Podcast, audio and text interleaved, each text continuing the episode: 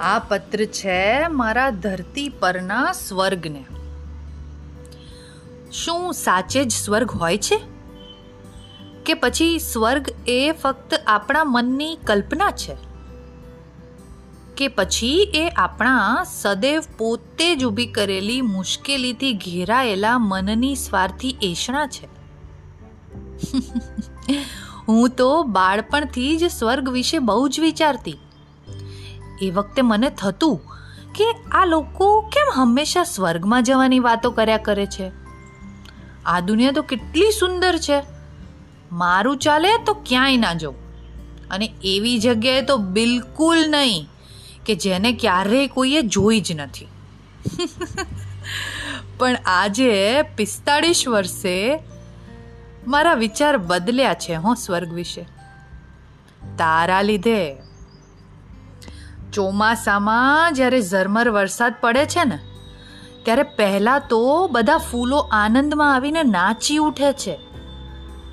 પણ પછીથી જ્યારે એ જ વરસાદ ધોધમાર પડે છે ને, ત્યારે એના ટીપાના વજનથી આ નાજુક ફૂલો દબાઈ જાય છે અને એને વશ થઈને વરસાદની દિશાને અનુકૂળ ઝૂકી જાય છે.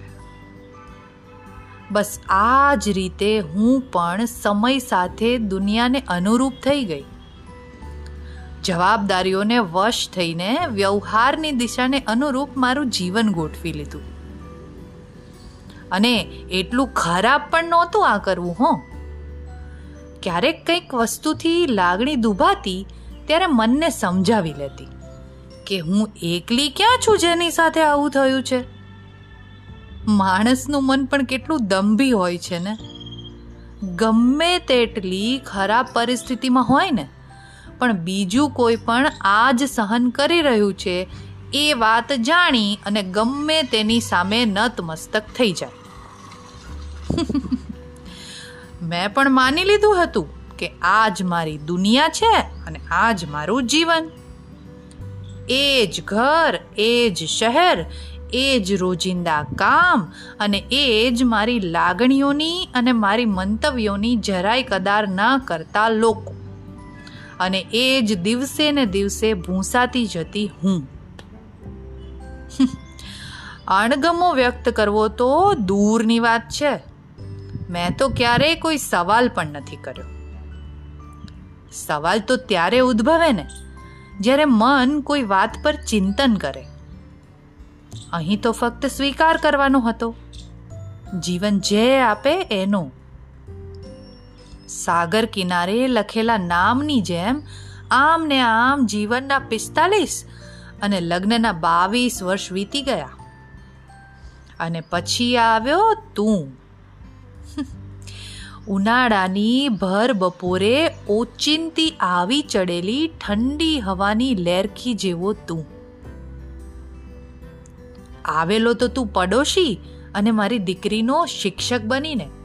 પણ મને જિંદગીના પાઠ શીખવી ગયો હું. પહેલાં તો ક્યારેય એક આખી ચોપડી પણ વાંચી હોય એવું મને યાદ નથી. પહેલાં તો મને થતું કે એવું શું હશે આ ચોપડીઓમાં કે તું આટલી બધી વાતો કર્યા કરે છે એમની.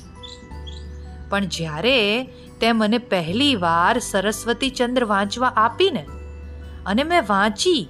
મહા મહેનતે પણ મેં વાંચી. ત્યારે મને સમજાયું કે વાંચન એ કેટલું મંત્રમુગ્ધ કરી દેવું છે. દરેક લેખકે સર્જેલી એક નવી દુનિયા અને એ દુનિયાની અંદરના કેટલાક સારા અને ખરાબ પાત્રો. આ બધું મને થોડા સમય માટે મારી નતમસ્તક વાસ્તવિકતાને ભૂલાવવામાં મદદ કરતા હતા. અને આ બધાથી ઉપર તારા વિચારો. તારા વિચારો સાંભળીને મને થતું કે મારે પણ આવા થોડા અલગ, થોડા ક્રાંતિકારી, થોડા કૌતૂહલથી ભરેલા, તો થોડા આશાવાદી એવા વિચારો જોઈએ છે. મારે પણ મારી વાસ્તવિકતાથી અલગ એક મને ગમે ને એવી દુનિયા જોઈએ છે.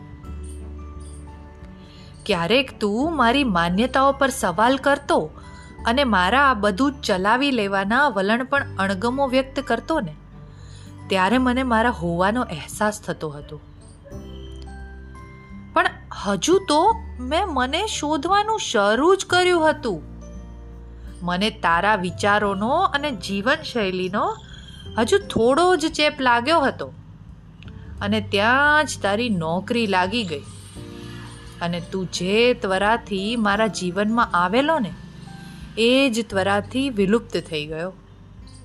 અને પાછળ મૂકી ગયો, તો એક સરસ્વતી ચંદ્રની કોપી અને એક અસમંજસ ભરેલો ખાલીપો